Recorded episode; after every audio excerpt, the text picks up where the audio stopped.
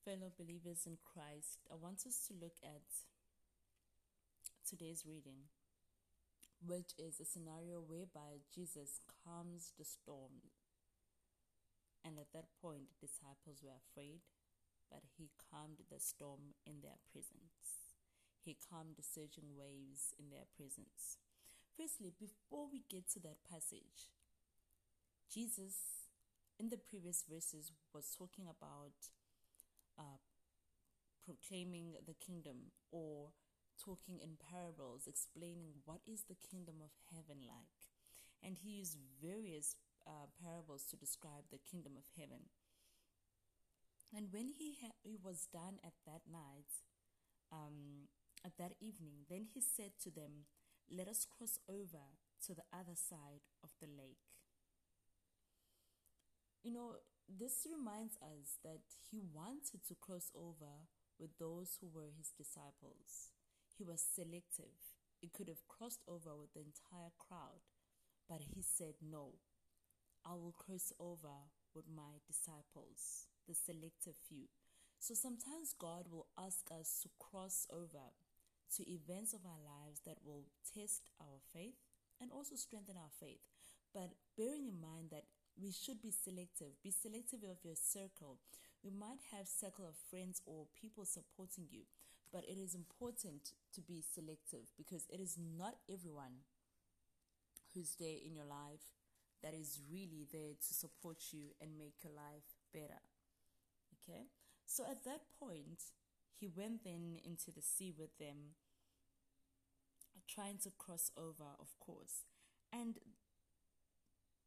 they left. An important thing to remember is that so they left the crowd and took him with them in the boats in which he had been sitting, and some other boats went with them, not everyone.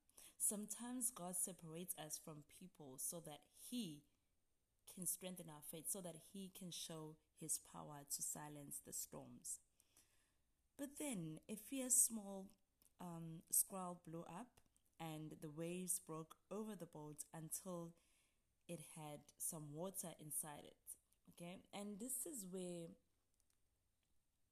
we actually find out that all of us in life, yes, call, God calls us into new transitions in our lives, calls us to new phases in our lives. But for us to actually get into those phases properly, our faith is tested. But the question is, who do we call? Because when the disciples realized that the water was getting inside their boats and the surging waves were getting stronger, they said, Teacher, we are sinking. Do you not care? They went to Jesus and called him for help. It's a question of who do we call when we are faced with surging waves that threaten our boats, that threaten our lives. Whom do we call when we are scared? Because the disciples were scared at that point. Whom do we call when we are in danger? The importance of knowing where to run to. The disciples could have tried to remove the water from the boat, but they realized no, among us in our boat is someone who is a God. Whom do you have in your boat that you can call and assist you in the surging waves. Because sometimes we put people into our lives, into our boats, but those people sometimes cannot help us. It's important to scan. Scan your circle. Be selective of your circle so that you know that the people that I am surrounded with are people that can help me. The passage goes on to say that Jesus woke and rebuked the wind and said to the sea, Silence, be still. And the wind dropped, and there was a dead calm. We realize that Jesus is able to still the storms, to calm the storms in our lives that we cannot calm on our own. Sometimes we go through storms in our lives, but we should be able to call on the one who will calm them with just a word be silent be silent. Be silent.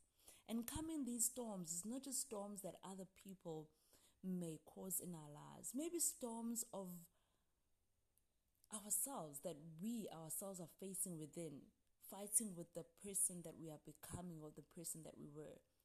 Those are storms. Call on Jesus to calm those storms. And the important thing is that Jesus always listens to our prayer. Calling Him to calm our storms sometimes means that we got to isolate ourselves and pray. God, calm the storms that are saging around me. And lastly, Jesus says to them after he had calmed the storm, notice that after he had calmed the storm, then he said to them, Why are you such cowards? Have you no faith even now? They were awestruck and said to the, one another, Who is this? Who can this be? Even the wind and the sea obey him. At this point, it's a test of faith. Do we have enough faith to trust in God? I mean, Jesus brings us up to them that even now you do not have faith. I've spoken to you about the kingdom of heaven, how we are supposed to look at the kingdom of heaven. But even now, you have no faith. Sometimes we lose our faith. Yes, I know. Sometimes we really do lose our faith in our journey. But the important thing is to find ourselves and to find our faith and to know the one we should call when we are facing storms. Jesus, the one who calms the storms, the one who actually gets into the storms with us because Jesus might have known that the storm will occur, but he went inside the sea with them. And when the storm occurred, he was there. But they had to call on him. Sometimes we think that God is not with us. He is with us, but we have to call on him. Wake him up. God, I need you to attend to this storm. And he will wake up and tell the storms to be silent and tell the problems in our lives to be silent and tell the wounds that we are trying to heal to be healed. Trust in the one who calms the storms.